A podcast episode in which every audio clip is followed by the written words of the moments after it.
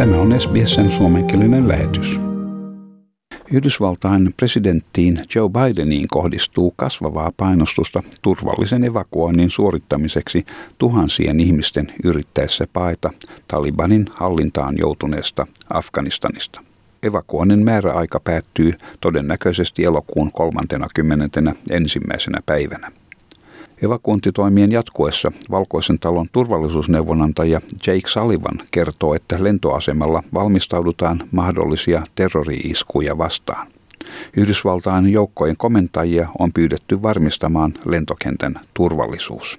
We are engaging with the Taliban, uh, uh, consulting with the Taliban on every aspect of what's happening in Kabul right now, on what's happening at the airport, on how we need to ensure that there is facilitated passage to the airport for American citizens.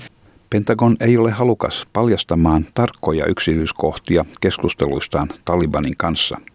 Lehdistösihteeri John Kirby sanoi, että Taliban haluaa, että elokuun 31.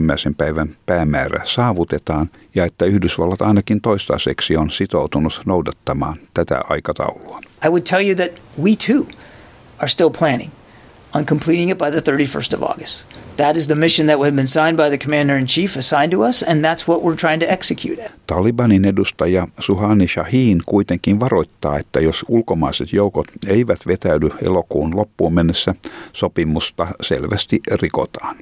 Hän sanoi, että miehityksen on päätyttävä ja että ulkopuolisten kanssa voidaan ylläpitää hyviä suhteita – Halutessaan he voivat osallistua Afganistanin jälleen rakentamiseen. The occupation must come to an end.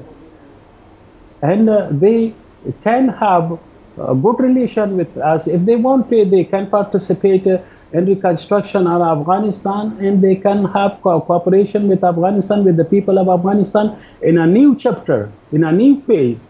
That they can. Taliban pitää ulkomaisia investointeja Afganistanin tervetulleena, mutta ainoastaan ulkomaisten joukkojen poistottua maasta. Maailman terveysjärjestö WHO puolestaan jakaa lääketieteellisiä tarvikkeita Kabulissa sijaitseville sairaaloille avustaakseen maan terveydenhuoltoa ja tuhansia tarpeessa olevia ihmisiä.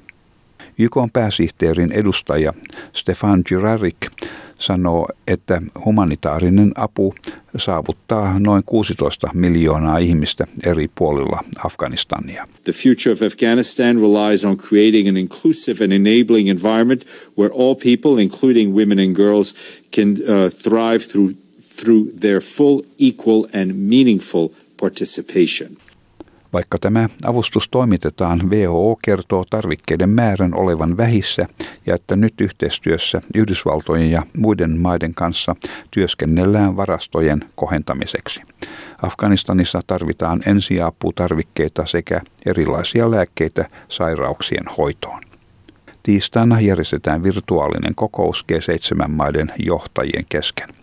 Tietojen mukaan Britannian pääministeri Boris Johnson mahdollisesti pyytää presidentti Bidenia jatkamaan elokuun lopun määräaikaa. Ranskan ulkoministeri on samaa mieltä siitä, että määräaikaa on syytä jatkaa. Valkoisesta talosta sanotaan, että neuvottelut tarjoavat tilaisuuden uuden yhteisen suunnan luomiseen maailman johtaville demokratioille. Tämän jutun toimitti SBS-uutisten Stefani Korsetti.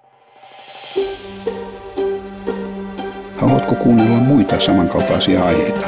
Kuuntele Apple, Google tai Spotify podcasteja tai muuta suosimaasi podcast-lähdettä.